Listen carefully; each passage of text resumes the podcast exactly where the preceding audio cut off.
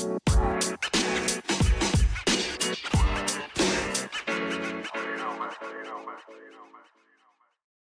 hi, everybody. Welcome back to another episode of the Reaching the Summit podcast. The good news is we have actual basketball games to talk about.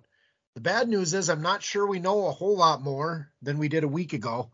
Uh, but with me today is Zach Dosh and Greg Steeman. Any initial uh, impressions of the first week, gentlemen? There's a lot more question marks out there than I think really have ever been before. I mean, yeah. you could even say that about their uh, opponents as well there's just a lot of teams that have a lot of figuring out to do. And that's not necessarily a bad thing. That's what the non conference schedule is for. But there's a lot of teams that have to answer a lot of questions that, quite frankly, they haven't had to in, in quite some time. And um, so it's going to be fun to see if they can do that. Yeah, I think it's a good observation. And I, we kind of joked before we, um, you know, came on the air that I, I don't know that we know a lot more about the league than we did earlier. Um, St. Thomas, maybe maybe the most impressive team to this point as far as yeah. playing a, a, top 10 team in the country in Creighton very well, and then uh, getting some quality, you know, home wins against against other mid-major, low-major Division ones, and doing it in a in a convincing manner.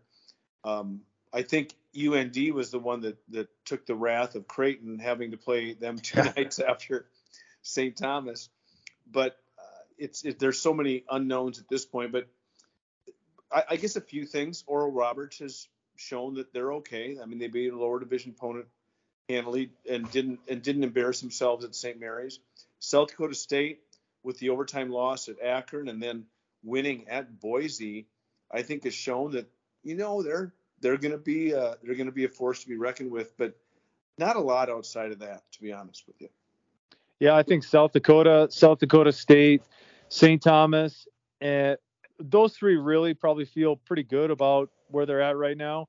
Um, Oral Roberts just don't know, right? They, they, got down pretty quick at St. Mary's, and now they have to go play uh, uh, the number three team in the nation in Houston um, with a, a, lower level team in the middle of that. And so I, I, don't know. I don't really know if they know how they're feeling yet. Um, but and then everybody else is just kind of big question marks. You know, maybe Denver, you know, that they, they did knock off Idaho at home, but outside of that, there's a lot of question marks. Not necessarily bad question marks. It's just the nature of college basketball right now, but you know, stuff that we're gonna have to follow a little closely. So you guys mentioned a lot of question marks. Can I bring up something that I think we we maybe got an answer to? Yes. A- AJ Plitzuweit might be uh might be just fine. Yeah. yeah. I, I mean, like like you can tell he's not quite um he was probably a better athlete than maybe we give him uh, credit for at some time. But I mean, you could tell it's not quite it's not quite there, um, which is a scary uh, aspect or, or, a scary prospect for the rest of the conference because I mean, obviously that comeback game against Lipscomb uh, I think they were like KenPom 178 was was a big deal for him to to reach yeah. down and find a 33 point performance and knock down all the free throws and still feel pretty good. Um, it seems to be he seems to be responding good from game to game. You're absolutely right. I, I think he is probably I I my guess is he's probably 80 to 90 percent back, which is uh, you know better than most players in the league. Um, question I have there is how can that backcourt all make each other better and it not be okay it's your turn to go. Now it's my turn to go. Now it's your turn to go. You know what i mean? Like how yeah. do they all play together so they can get to a point where they're like maybe between 15 to 25 points per game all three of those guys? Then i think they're going to be really difficult to guard. Now i think they're just kind of playing and trying to figure it out and trying to get a feel for it which is totally to, you know it's to be expected and it's normal. But um, you know for aj to, to have that sort of turn back the clock performance it looked a lot like uh, two years ago two and a half years ago. Yeah. Yeah, exactly. And and to have 33 points on 11 shot attempts, you know, you need to think about that. The efficiency was incredible. But I'm also going to go back to one of the things that Todd brought up on one of our previous podcasts. His concern about the depths of the bigs. Obviously, Tassos Kamateros, we know what he brings. Damani Hayes is going to be who he is. I think it, a lot of it comes down to how much can they develop some of their length and size um, throughout the course of this non-conference season. Because I think Eric Peterson knows as well as anybody, you've got to have a little depth in the post, and I think that's uh, that's something that USD certainly has to develop. But uh, AJ, you know that that was a kind of a performance where you go, was it an anomaly or was it what he's capable of? And I would I would guess. I sorry for speaking for both of you. I think we all three think this kid's really good, and it's uh, it's good to have him back in the league. The Summit League's better for him back at at close to full strength. Yeah. yeah the, the question I have is, you know, do they not have do they not have front court depth or have they not needed it yet? I'm kind of leaning more towards they haven't needed it yet. I mean, we'll see, like, you know, maybe when they play NDSU or something like that, we'll see some of those guys get a little bit more run. But, you know, they, they seem to kind of like what they have going on now. Just kind of an interesting deal. Uh, I just looked it up. So Mason Archambault is only averaging 4.7 points per game, which is obviously way under where he was last year and way way under where he, he was projected to be coming into this year. Um, again, not necessarily a bad thing, but you don't you want the the the sum to be greater than the parts, right? That's I think the goal. If that happens, then they become extremely hard to guard, extremely hard to guard. Um, but it might not. So we'll see. That's definitely the number one thing that I'm watching when I'm uh, or what I'm looking for when I'm watching South Dakota. Well, and then they may not have needed, you know, I'm not sure of, I did watch the game, but Lipscomb's make, make up as far as bigs, but there are bigs in the Summit League, even though it's a guard oriented league. And I don't think Mihai Carcoana or um, that Brostrom, the freshman, have had more than eight, nine minutes in a game. So I don't know. It may just be a scheme thing or a way that they're going to play. But like you said, when you go up against some of the bigger teams in the Summit, it'll be interesting to watch how that plays out. It, it will, but but I will say, and to your point, Zach, you talked about Mason Archambault. If there's one of the four perimeters that's going to be okay being that guy, I, I do think it's Archambault. And the reason I say that is when he came into the league, we all thought, all right, he's a great three point shooter. I give the young man a ton of credit because he's become an exceptional off the ball defender. His athleticism is at a much higher level than people anticipated he can impact the game in other ways besides scoring. And at the same time, he's one of those guys who can go out there and knock down six threes in one night. And so I, I, I, I get the impression that he's saying, whatever it takes, I'll do. And, uh, and I think he'll be an impact player in other ways than just scoring for USD. Yeah, I mean, especially knowing AJ's situation with his knee, no question, Mason's going to be taking the hardest backcourt matchup every single game, which is incredibly impactful. It, it, frees up AJ to use more of his energy on the offensive end. It's only going to be a part of the equation. Just looking at points per game is probably a, a, a foolhardy way of uh, evaluating the situation. So I didn't mean to necessarily insinuate that, but you're right. I mean, it's how they all sort of settle into their roles in, in terms of what works best together is just going to be fascinating to watch. Yeah, it will be. I, I wanted to move to the other South Dakota team, South Dakota State so channeling back to 2019, Matt Dentlinger with the game winner from Alex Arians.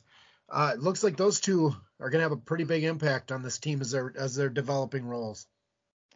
I agree, Todd. I I Dentlinger and Arians, and I, I I shot a tweet out the other night when I started thinking about it, and Brian Powell, who is uh, the best uh, league communications director in, in the country, I kind of reached out to him. I said, hey, you know, are Arians and and Dentlinger potentially the winningest players in the league. And my tweet initially was about Arians, and I followed it up with a tweet that said, "I'm sorry if I if I discounted what Dentlinger is.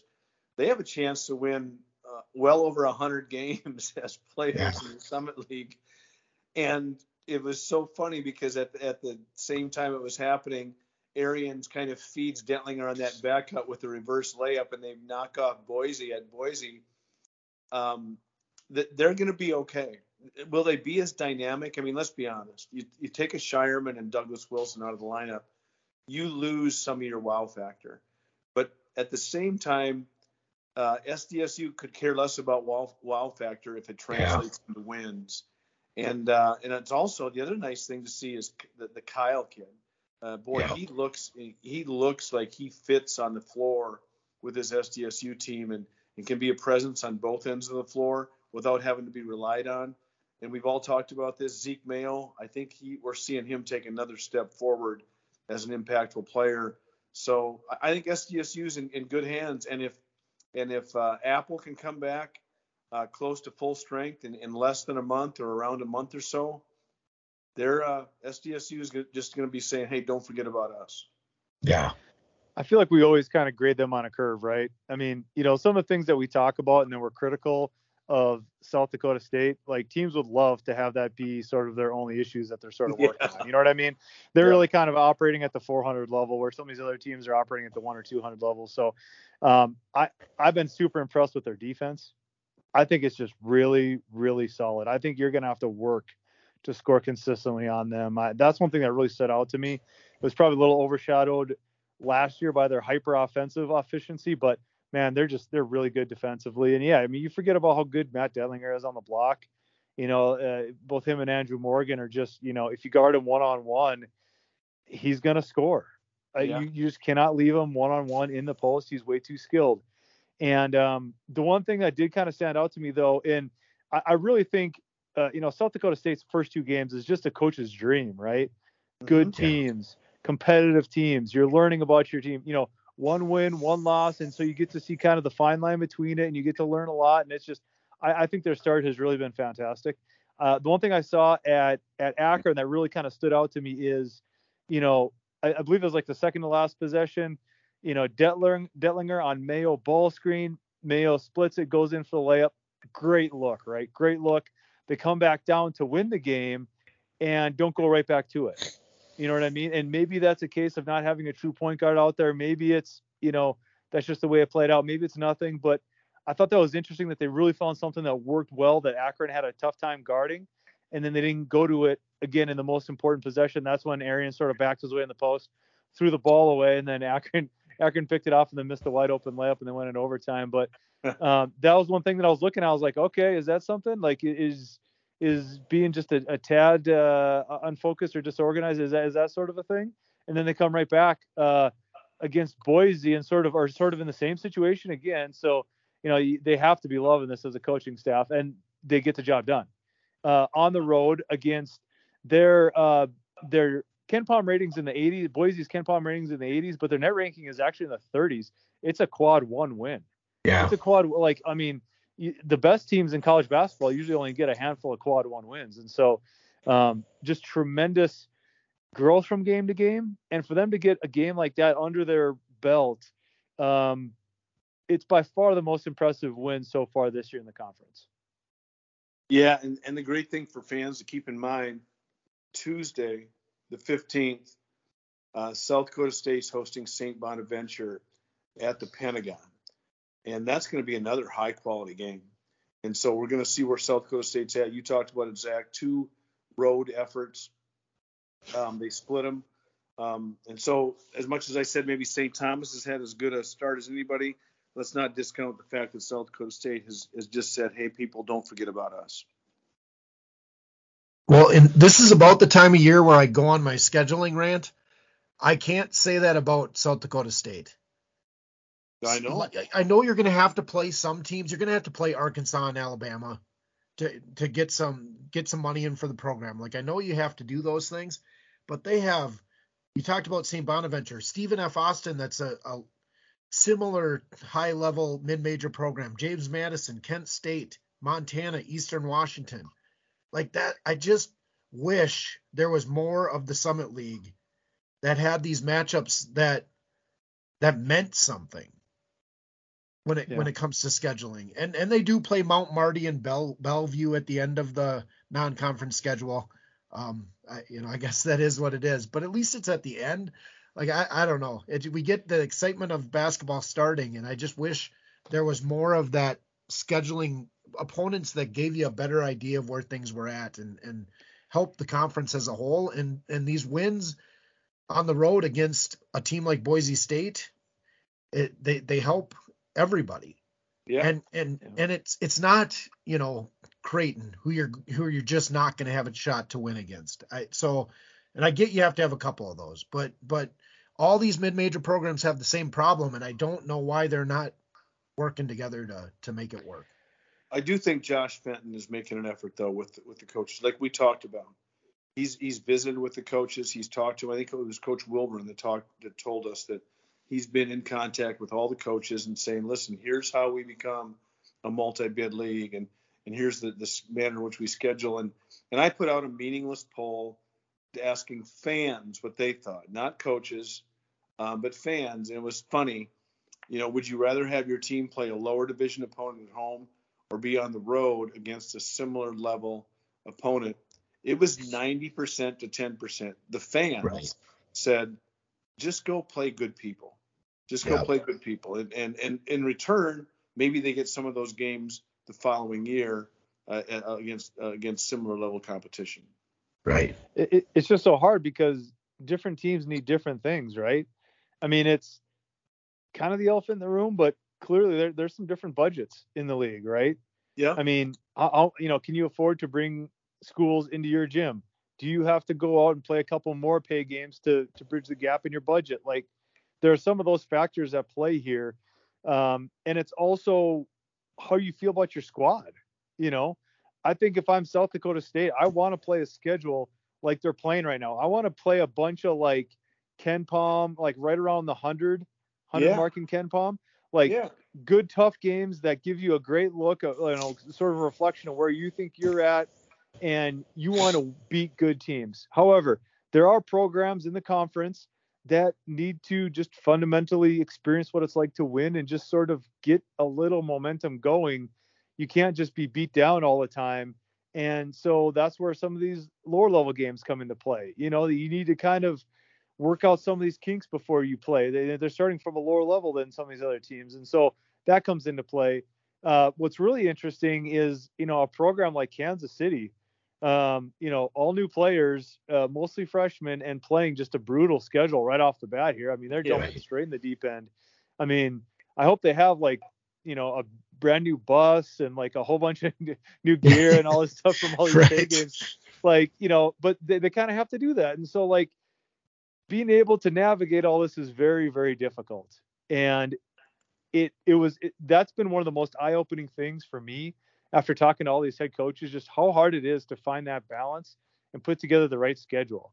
You know, yeah. it's not easy to convince teams to go up to Grand Forks, North Dakota, right? And so, how do you put together a schedule with very few home games? We saw that like almost two years ago. It's it's just not ideal, but it it, it can be very tricky. And I think it's a fascinating topic. It's probably it could it withstand its own uh, own podcast with Commissioner Fenton on it, but um, I think that's my biggest takeaway is different teams need different things, and their coaches yeah. are trying to build their schedules to that.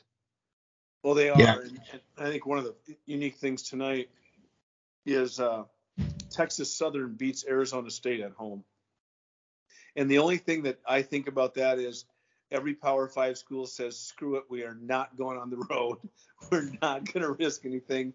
Let's just write a check for a hundred grand and force everybody to come to our place. And so those are the uphill battles that teams in the Summit League face. Is that they're they're never going to, you know, at best they get a two for one at home, you know, where they have to go on the road twice to the same team in order to get them to come to their place once. But anytime a, a Power Five team loses on the road to a mid-major team, it's just one less reason for them to ever go on the road as a group, and it makes scheduling that much more difficult. So I don't mean to say this is a simple solution, but it is frustrating, you know, when you sit there and go, good gosh, I mean, it's it's difficult to play a Division three or lower or, or Division two or Division three team at home and have your fans be upset, and then they just don't understand that we don't have any other options. Yeah. yeah. So well, and, and this is, I mean, even even with that said, Todd, your MTE does solve a good chunk of this. You know what I mean? Like you can set aside three, four games for an MTE and right. still go play some pay games. You know, so I mean, no no question, that's a great idea. No question, that's going to get done. I have to believe it. Well, and and just to your point about Arizona State, Greg, that's an agreement between the Pac-12 and, and the SWAC. Um, to and now most of the games are p- played in Pac-12 arenas, but they did agree to some going yeah. to, to SWAC arenas. So the, I I realize, especially with everybody having to do it themselves, there's and even no matter how it gets set up, we make it sound way easier than it ever will be. Right. But it, the conferences are gonna have to work together. The MAC, the, whatever MAC podcast is happening, whatever Big Sky podcast is happening, whatever Horizon podcast that is happening, they're all saying the same thing. So why aren't these four conferences getting in a room and saying we, we all have the same issue? How do yeah. we get two home games every year with two teams from these four conferences coming in, into our gym? Maybe it's happening as we speak. I hope so. I, I, I do. I just think it's it's and we're if we're relying on the power fives, we might as well. Well, we'll be t- we'll give us a topic every fourth podcast of the year. I guess. Yeah, relying on power fives that's a waste of time. It's the other mid majors. They have to band together. Totally. Yep. All right, back to the teams. We've mentioned St. Thomas a few times, and maybe the most impressive team early on this season. Um, you know, Riley Miller just keeps doing Riley Miller things. Andrew Rohde, Ajani Lee, like it seems like there's always a different freshman every uh every game. Uh, that game with them against Creighton, what a game! I I, I was mad because my Sling TV wasn't working, so I couldn't even watch it. But uh, but what anything we haven't brought up with St. Thomas that you guys want to bring up? Well, just you know, I, will I'll throw out there. You, you talked about Andrew Rohde, Kendall Blue, a couple of six six wings, freshmen and that's the whole thing with, with Johnny Tauer and his staff. How that we know they have experienced leadership, and these this experienced leadership, they were good players at the Division three level. They've shown they can be extremely, extremely effective at the Division one level. But how good are they at, at bringing these freshmen along? and and allowing them to kind of grow. And I would say that Johnny Tauer probably thinks he has a few coaches on the floor, which is going to help him make the make the, the process a little bit less painless. So they're going to be a scary team. We all know that, we've talked about this. They're going to be they're going to be really good in the Summit League faster than anybody really anticipates. How good can they be this season? That's going to be a really interesting uh, thing to find out. Yeah. You know, it's it's interesting. I you know I think a lot of people, and me included, at the beginning, thought, well, okay, they're they're they're small, so they're going to have to shoot a whole bunch of threes, right? and that's not necessarily the case. I mean, they're mm-hmm. making a decent amount of threes. They're shooting a pretty good percentage, shot 42% tonight. Um, but they they definitely get it done in the paint. And it's not necessarily post touches, but whether it's you know ball reversal, ball reversal, paint touch, kick it out, you know, penetrate again, you know, things like that. They just grind possession so well that they eventually get the defense to break down and then they score. And they were doing that against Creighton. It, it didn't bother them at all. No. Um, and they were able to handle that that that footer pretty well. And so, you know, you really got to like the balance that they're showing. They're down to a rotation of seven, maybe eight guys at most. Uh, Johnny Lee did start today. He only played 16 minutes. Um, St. Francis, uh, Wolf. You know, I, I don't know. That's yeah. that they're they're oof, oof, off, awful game there. But you know, credit to St. Thomas. Um, another Division One win for them. So I they're just going right along, not taking any steps back, and um, really trying to balance that uh, team first, you know, working ball reversals and, and just methodical offense with a little bit more talent, like we talked about. Uh, Andrew Rohde, big time talent, day one, no brainer. I mean, kid's going to be a star. Yep. Yeah, Red, man, can Riley Miller shoot the basketball? I mean, we knew that last year, but with a little bit more space now and some other uh, the players that can make some space for him. He's he he might be the best just pure shooter in the league. And you make a great great point, Todd. It, the more talent you can put on the floor, the more space he finds because they can't just lock into him.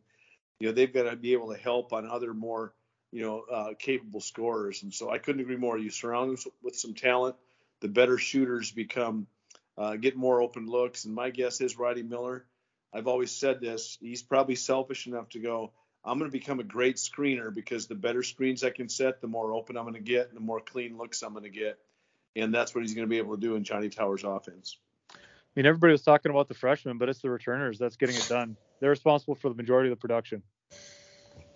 Yeah. Yep. All right, let's move on to Denver uh, win against Idaho, and then they played a non D1. Idaho, not a great Division One team, and, and Denver struggled a little bit with them, but did come away with the win. Tevin Smith, 23 points. I, I, I think our predictions of a breakout for him seem, at least early on in the season, to be uh, pretty on point. Yeah, they are, and and I guess I look at it comparing scores is dumb, so that's why, of course, I'll do it. But I think you know they beat Idaho at home in a similar manner that that Omaha beat Idaho, Idaho at home tonight. And right. uh, uh, granted, now um, uh, Omaha had a huge a 20 point lead at halftime, kind of had to hang on and get it done. Frankie Fidler with some nice numbers. And what's interesting, I thought, is Frankie Fidler had really good numbers, very few three pointers knocked down. So um, that was going to be that was interesting. I we look at uh, you know I compare Omaha and uh, Denver. Omaha with a new coach, Denver with Coach Wulbrun's system in place for the second year.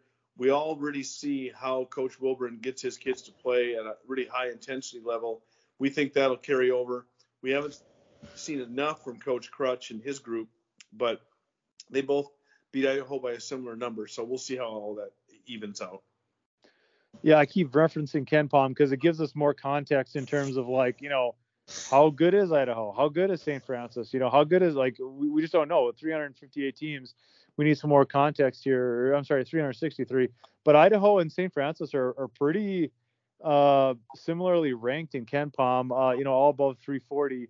But um, so, so not great teams. Uh, but man, so, St. Thomas really handled them. And and Denver, I don't want to say struggled, um, but you know they they beat Idaho.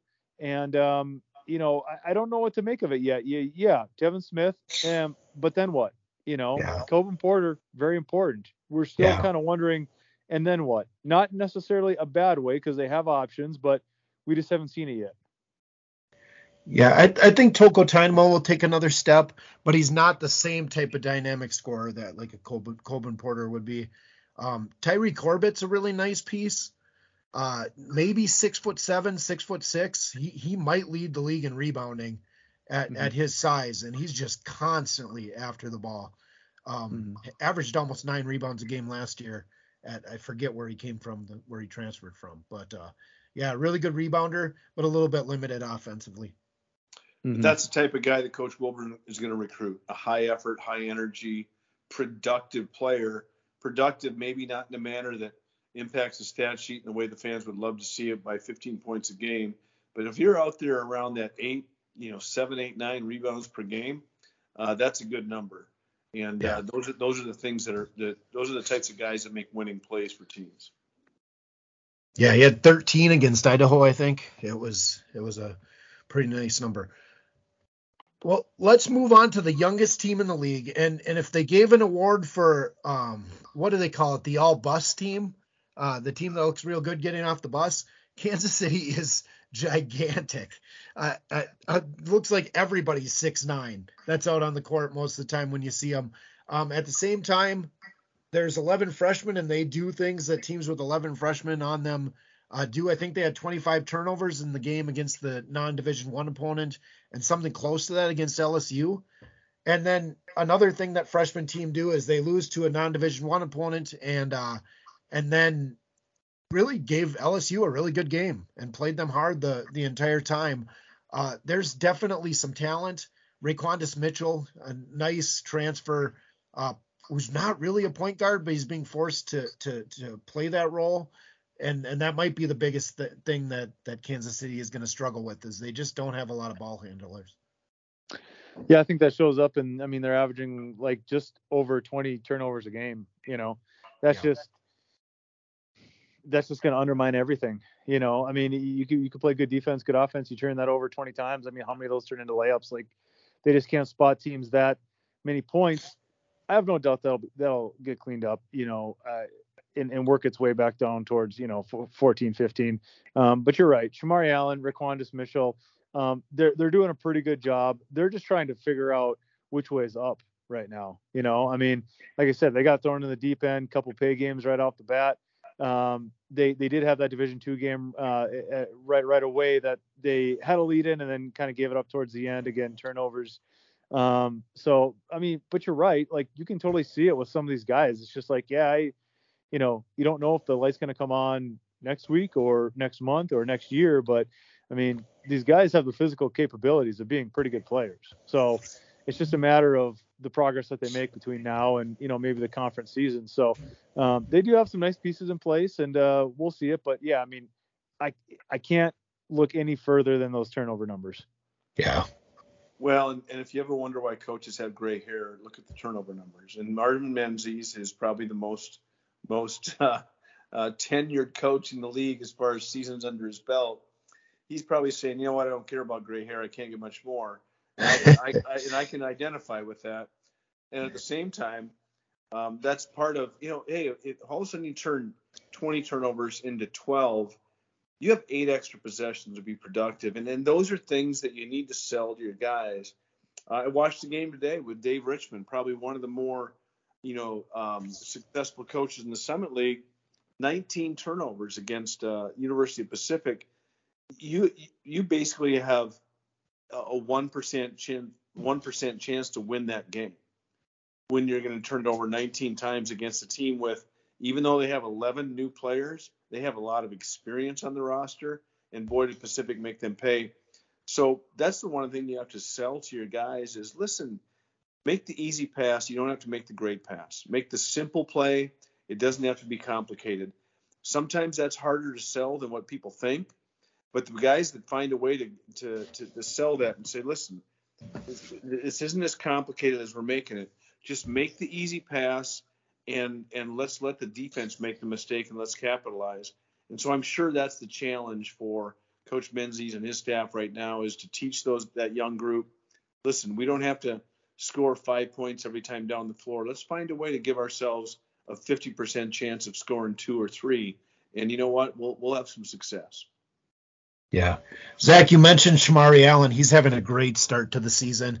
Um, they're really relying on those the couple of veteran guards that they have.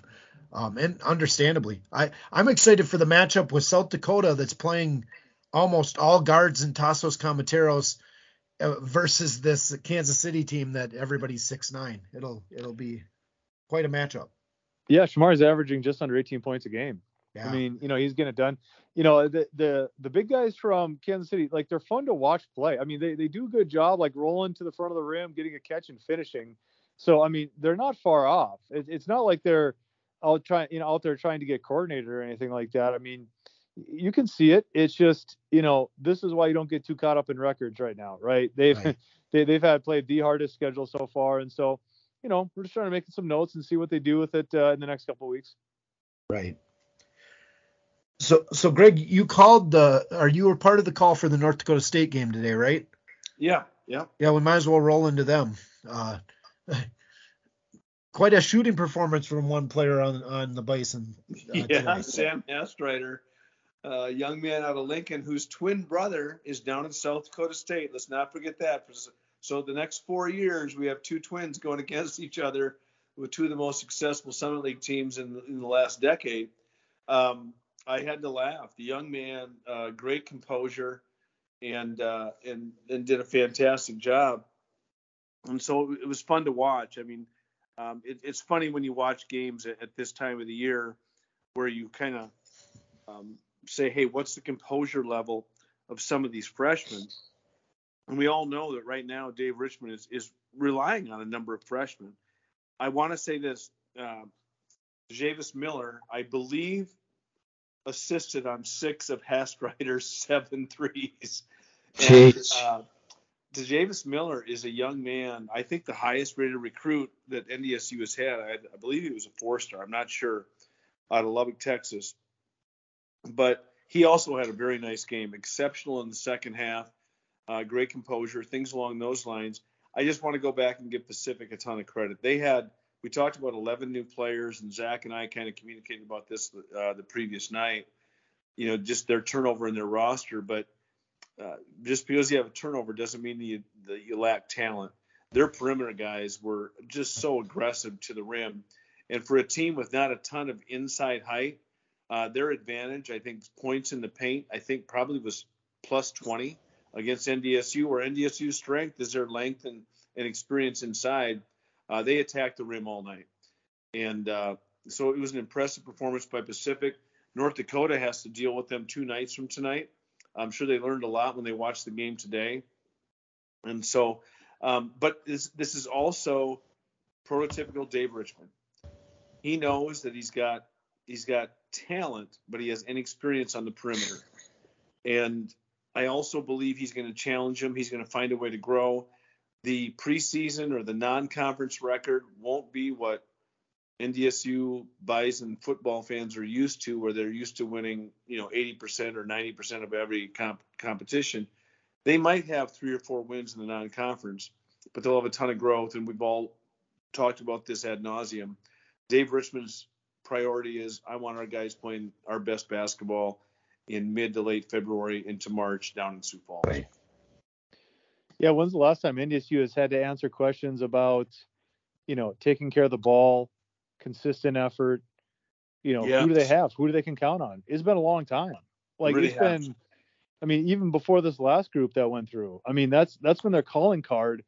Uh, you know, their margin of error is so big because they're always just so solid, you know, defensively and with all the fundamentals because they're very well coached.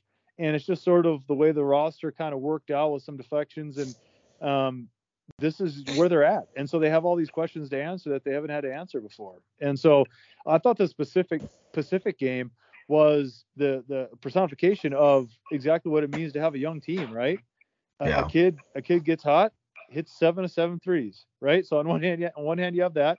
They make 50% of their three pointers, which they don't typically do, and I mean they make 12 of them. You know that's an abnormally large amount of of their offense. Um, but on the other hand, like Greg said, 19 turnovers, and it wasn't like one person turning over the ball. It was pretty much everybody. Every starter had at least two turnovers, and so it's just kind of something that's going to have to be a big focus for him because it's not going to come naturally to them, uh, especially when you have a point guard who, you know, is new to the program, is new to this level of play. I, I think Luke Yoder is going to be uh, good in terms of being able to get them organized and everything like that. Um, but clearly, when you surround them with some young players like you know Waddles and Miller and, and White and Hastreiter and stuff, you know it, it's it's going to be a bigger bigger process this year than they really have had in a long time. And um, you know, 57 points in the second half. 57. When was the last time NSU has had 57 points? So it's like, yeah, you you don't want to get too crazy with the criticism because they haven't been winning and they've been turning over the ball because there are a lot of things to really like. And I think the things that have been going wrong are within their control. If you're looking around and you're saying, "Oh man, just, these guys just can't play," you know, that's a different story. That's only stuff that can get fixed in the off season. That's not what's happening here. So you know, Coach Richman is going to have his work cut out for him, and it's probably going to be the hardest year um, of his career in terms of the things he has to accomplish to get his team to where he thinks they can get to. Um, but I'm sure he also relishes that that uh, challenge. You know, that's that's what you want as a coach is, is a challenge every now and then. So um, they're going to be interesting to watch, but they are far from a finished product. They, they had a 10 guy rotation tonight. I mean, last year would they play six, maybe seven? So it, this is this is all very new, and so it'll be fun to see how they deal with it and, and I, I will just speak from this standpoint. These are the types of teams that coaches love to coach. And and I saw something from Dave Richman tonight because Dave will get on guys, but I thought in the first half Dave said no, I've got too many freshmen. I'm not going to take away their spirit. I'm not going to take away their their desire to improve. And and I really liked watching that play out. And to be honest with you, I thought his approach really was effective in the second half, where he said, "Listen, guys, I'm only asking you to play your tail off nothing more. Go compete, go battle. And I will say this as much as we all say Grant Nelson is the leader on the floor for NDSU, I, I one thing I noticed tonight, Boden Skunberg was kind of saddled with some foul trouble. But the one thing that that guy can do is he can be a leader by example from an effort and a toughness standpoint, and he can demand that out of those freshmen. And it always helps as a coach to have leadership on the floor some experienced leadership that says, listen, guys, my game isn't pretty. The only reason I'm out here is because I, I play my ass off. I play my tail off. I compete. And if there's one thing I'm asking you guys to take from me is go compete and battle. Don't be afraid to make mistakes. Don't be afraid to have somebody get up into you and, and yell at you. Just don't ever short your teammates from an effort and toughness standpoint. And I think that's what Boden Skunberg can bring to this team. And I think that's what these freshmen can also bring to this team as they grow throughout the course of this non-conference season and into the Summit League season. Greg, I think that was a really good point about just how Coach Richman was handling certain uh, uh, some of these situations because nobody would have faulted him for losing his mind and benching kids for the rest of the game, right? Right. There, there were right. there were some there were some very careless, pretty much unforced turnovers that are very typical of this program, and it's not the standard that they play to. But he needs these guys. He needs yeah. to keep investing playing time in them. And okay, you just you cuss them out, bench them, do whatever. Okay, maybe justify, but like you're eventually going to need them at some point. And so yes. you you don't have the luxury of just losing them forever. And so, you know, he's walking that fine line between trying to get on them and get the most out of them, but not losing them. And so, um, I, I, think if you show up a player and you embarrass them in front of everybody and whatnot, you know, even if you um, have some grounds to do so, it's just not. It just doesn't work. And he's focusing on what's productive right now. And right. uh, that's what I really saw. And you start to see it already pay dividends in the second half, really. I agree. I agree, Zach. I 100% agree, and then that's a credit to Dave Richman to say, you know what, a little bit different team than I've had. I'll adapt a little bit. I think his young kids will benefit from that. Yep.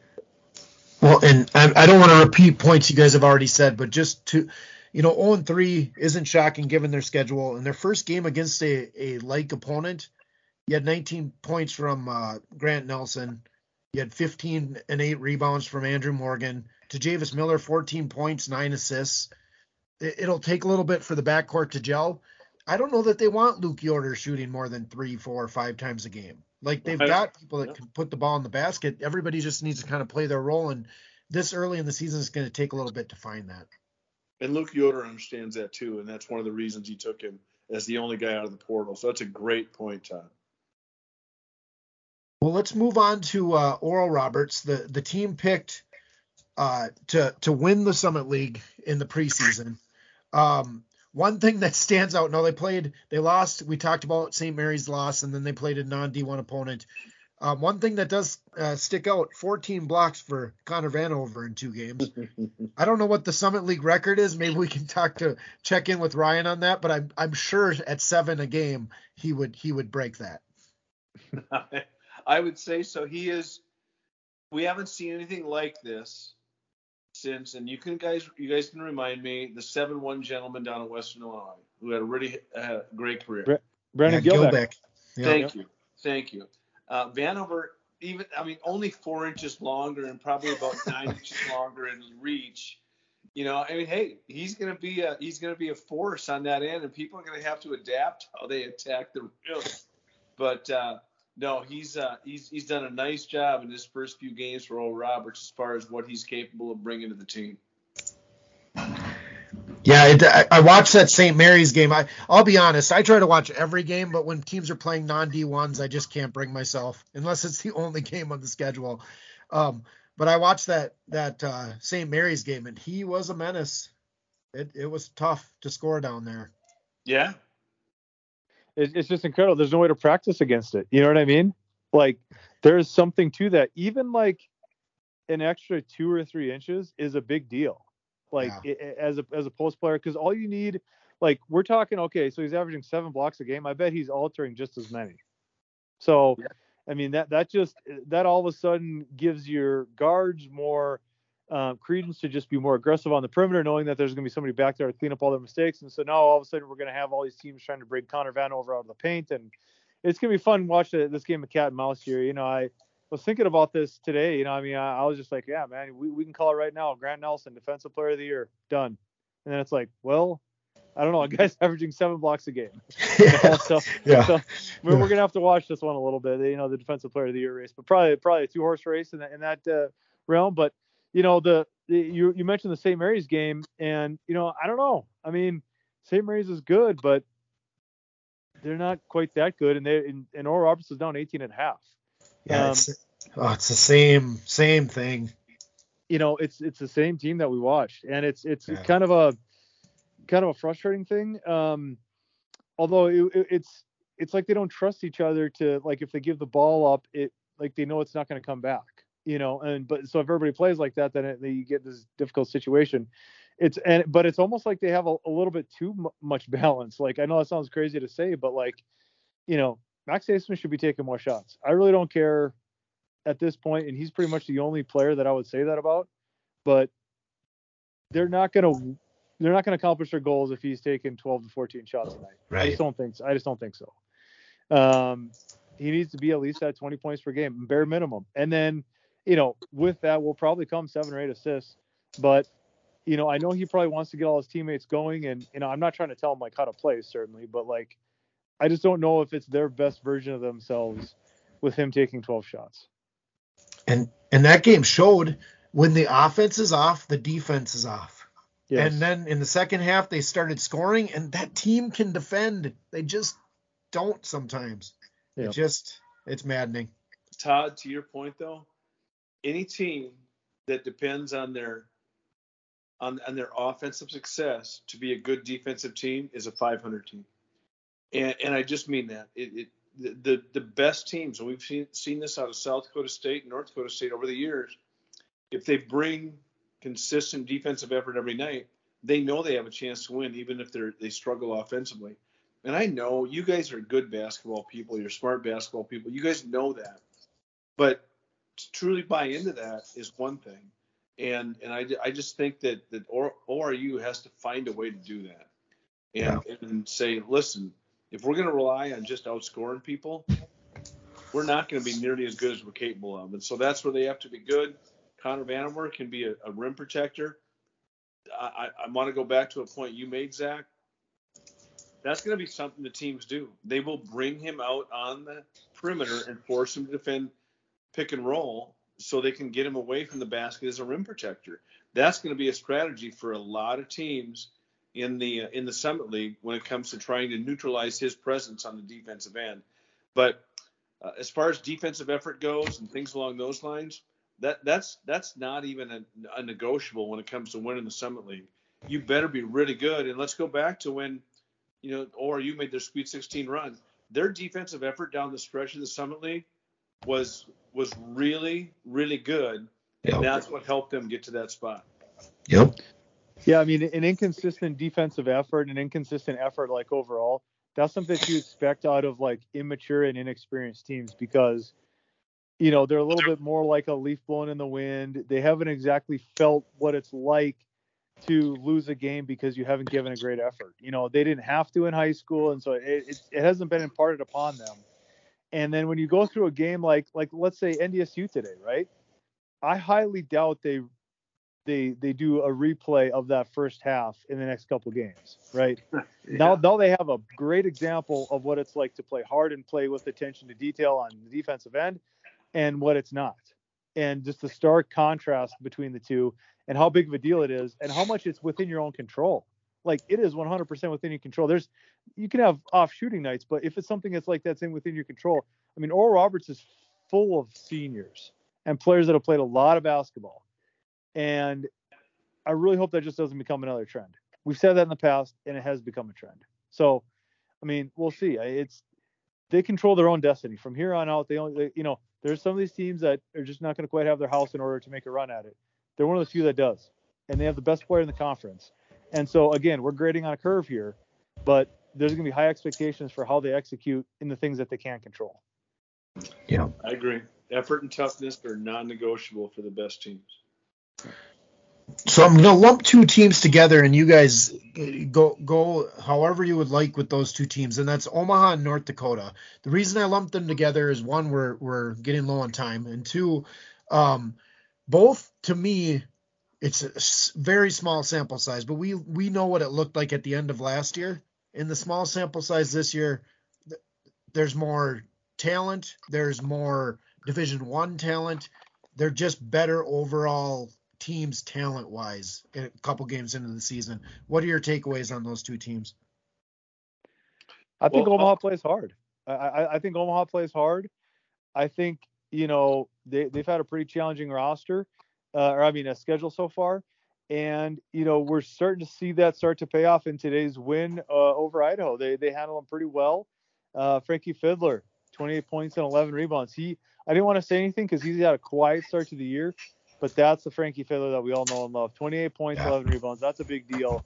I mean, you can tell they have a couple guys on their team that are comfortable at this level, and then some that aren't. And so they're really trying to be led by those big three um, that are, you know, Sutton, Fiddler, and Marshall. Those yeah. are the three guys, and so they need some guys to step up around them. But that's more than they could say last year. So you're right. In, in, in many ways, you you have to see a continuum from last year. I think they play they hard. You know, they get a little loose. Um, and uh, but I, it, they they seem to be taking steps. You know, kind of the same thing for UND. It's um, I think UND's rotation more than anybody's has really kind of been all over the place. I mean, you had Caleb Nero starting the first game, and then essentially getting a DNP hyphen CD in the second game. Um, you know, Jalen Trent came off the bench, largely still due to you know missing part of a practice, and um, you know, but but then starting in the in that second game at Creighton, and so they're trying to figure out what they have here. And I think the biggest enigma that I can't really figure out, and I've been trying to poke around and ask some questions about, and it's going to be sort of all my pregame discussion um, up on Tuesday when they play Pacific is uh, what's going on with Mitchell Sueker. Like, yeah, he, uh, you know, he's averaging three points per game and one half of a rebound, and he was in a little bit of foul trouble at Incarnate Word, but not. I mean, not really. I think he ended with like like three fouls or something like that. But he cannot average three points per game and one half of a rebound. Yeah. I don't know. I, I, I don't I don't know. Um, th- that can't be. He's their one known quality. He has to be their he has to be their leader. Sotne, hey, you got the lid off the rim uh, when it came to threes. Knocked down four at Creighton. That's a big deal. You know, I think Jalen Trent. Uh, you know, they're just realizing they have to have that type of athlete at the point guard spot. He's just he's built differently than some of the other guys, so he's gonna have to play. Um, but then the problem is, is having him and Brooks together in the backcourt. You can't really have two guys together that um, aren't great shooters, right? Especially in that offense. Um, so it's going to be fun to see how they start to put together some of these lineups. You know, Matt Norman um, had a big game against Incarnate Word, but he, when he's on the court, his role is extremely, extremely narrow. He needs to catch or shoot, catch and shoot, or reverse the ball. That's it. If he does that, he does okay. But if he gets beyond that, that he starts turning the ball over and things like that. I also think Treysen Eaglestaff's going to carve out a role. He's a smart player. He's a patient player. He's a good passer. He's a good shooter. I think he's going to play more and more because they're going to need somebody out there that can fill it up a little bit, that can knock down shots. Like they need that if they're if Trent's going to be the point guard because that's not his specialty. So uh, they still have a ways to go in terms of uh, nailing down their rotation and um, but they definitely have some better options this year. That's for sure. Yeah. Yeah, I, I think um, Zach did a good job of jumping in the weeds on UND because I mean he knows them as well as anybody in the league. My whole thought on this is how does UND respond to today's film of the NDSU game? How well prepared are they going to be to say, here's what we need to do to beat a Pacific team that can make you look silly um, if, if you're not locked into a defensive game plan? because their perimeter ability um, uh, to score and and people might be shocked at the at the at the difference in points in the paint. They scored a ton of points at the rim, and a ton of it was perimeter guys getting there and finishing. How does UND handle that? How do they adapt to that? How do they embrace the scouting report? Um, I think you bring some great things up about UND. I do think they are certainly not last year's UND team, but they still got some roles to define. Going back to, to Crutch and his group at Omaha, still just a ton of unknowns just because of the variety of the schedule. Uh, you go from playing in Kansas to playing in Idaho. A um, little bit different uh, in, in KenPom ratings, but they got a quality win tonight. And I think it's going to be a, a, slow but sure process for Coach Crutch, his group, and and uh, what Omaha is capable of doing because they're Omaha's capable of winning against anybody on their home floor without question. And uh, what are they able to do in the non-conference schedule to kind of gain some confidence where they can say, you know what, we know we can go out and win two or three road games as well. So that's kind of my thought on those two teams. Yeah, and I don't want to reiterate something I I already said, but I, I just I was encouraged by the fact that we saw what those teams looked like at the end of last year and just the athleticism and and and overall talent looks better this yeah. year. So it's nice nice to see that with two teams that really struggled last year. And you know, I said earlier Riley Miller was the best pure shooter in the league. I, you know, Sotne apparently knew I was going to say that because he came out and hit four threes today. So yeah, you know, you know, it's been funny. Like we've been told that he's been knocking out a bunch of shots in practice, and it's no no issue and all that stuff. And all last year, I think he made like like less than five for sure. Right, right. And we're we're kind of we're like, all right, are they just kind of messing with us? Like, what's the deal here? But I mean, the ones he knocked, I mean, his stroke looks good. He, and he yeah. knocked it down. He started to shoot it with confidence at Creighton. That's the hardest thing to do when they're not going in, just to keep shooting them. But um, very important that he did. You know, he's progressed. He's progressed like you'd want to see a college basketball player progress. and it largely starts with confidence. But you know, where would they be without him if Mitchell Sueker's averaging three points and, and, and a half of rebounds? So we'll see though. Again, not to get too carried away about any of this stuff. Mitchell could easily come out and have 20 and 10 uh, in this next game, and then they're right back on track. So, um, right. but it's it's definitely it raised an eyebrow. So the only team we haven't talked about is Western Illinois. Um, one piece of news: uh, Trenton Massner took a really nasty uh, shot on a screen that was called an illegal screen, uh, and did not return in the in their last game um, against DePaul. And uh, so I, you know, no news on how long he's out or anything like that. Um, but he that was in the first half, and he did not return in that game. Um, and it took them a while to kind of get back into offensive rhythm for for understandable reasons given who was out. Um, and, the, and they started to find a few things, um, but lost that game. Won their opener against at Illinois State, which was one of the nicer wins I think out of the conference. Uh, any takeaways from Western Illinois in this early season? Well, I mean, Trent Massner had a triple double in his first game, didn't he? Yeah, yeah.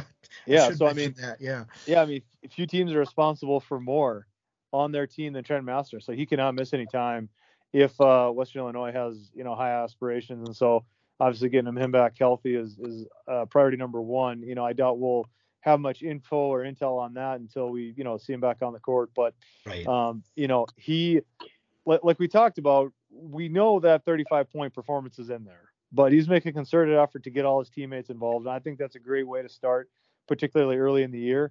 He has confidence. He needs to develop the confidence in all his teammates because then he knows that their team's going to be better and, and defenses are going to have to play more straight up, and then it'll open, open up opportunities for him to be the closer. So I, I like the way that he's approaching things. Uh, I hope he stays healthy. Yeah. Yeah.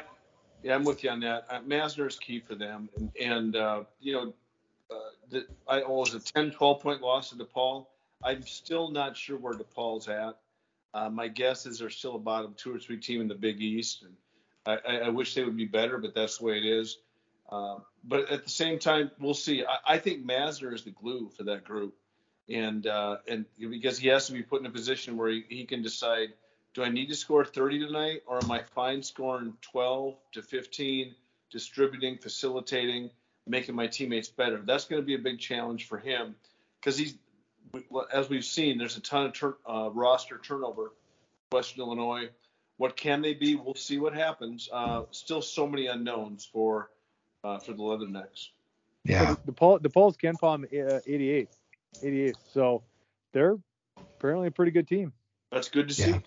Yeah. yeah, and they played they played them well after they kind of got out of that rut. Um, Alec Rossner, who's a great outside shooter, the Winona State transfer, was taking the ball inside and, and a pretty strong player for his size. Uh, was scoring inside on on DePaul's uh, backcourt players, and so they did find a little bit of rhythm. Uh, Josiah West, a really nice, active, undersized forward. I, I still, they're a fashionable team to have been picked pretty low in the league. And while I don't know that they're going to finish more than in the middle, I, I've said this a few times on the podcast. Something was weird about the end of last year with the team. And I, I just think they needed some overhaul to maybe get some attitude change. So,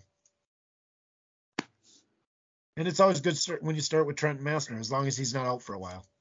Yeah, and Col- Colton Sandage was on that uh, Illinois State team, so yeah. he, he, transferred from Western Illinois to Illinois State. So yeah. Yep. All right. Well, that's every team. Is there any other nuggets that you guys wanted to bring up for the first week of Summit League basketball that we didn't talk talk about? We probably talked about it already, but. I wish I had something insightful, Todd, but, but you know me better than that. I seldom do. So uh, enjoyed visiting with you guys tonight. Yeah, every time I think I may have something insightful to say, it's like proven wrong the next second. So it's like, well, scratch that off, scratch that off, you know. So again, it, I don't, I'm just really not trying to get too carried away here. Just trying to see, you know, what the culture is, what the identity, what the rotation is, you know, just trying to get a feel for these teams, um, and, and then making up your mind after that. Yeah, and that's really all the beginning of the season is. It's just kind of figuring mm-hmm. out, and there there just isn't much to be gained, uh, you know, when you're playing Kansas. Like it's just yeah. As far as true insight, it's just yeah. different. Um, but that's why we tend to glom onto some of these games that are a little more like opponents because yeah. it gives us a little more. Yeah, I agree. There's no point in breaking down that game. You know, it's a fun experience, really cool thing, helps in recruiting, helps pay the bills, but that's about it. Yeah. All right. Well, that's what we've got for this week. We're working on an interview for next week, so stay tuned. We'll see what we can get set up for next week. Um, but yeah, we figured this week we would just spend some time talking basketball because it's the first bas- basketball we've seen. So until next week, we'll uh, we'll talk to you later.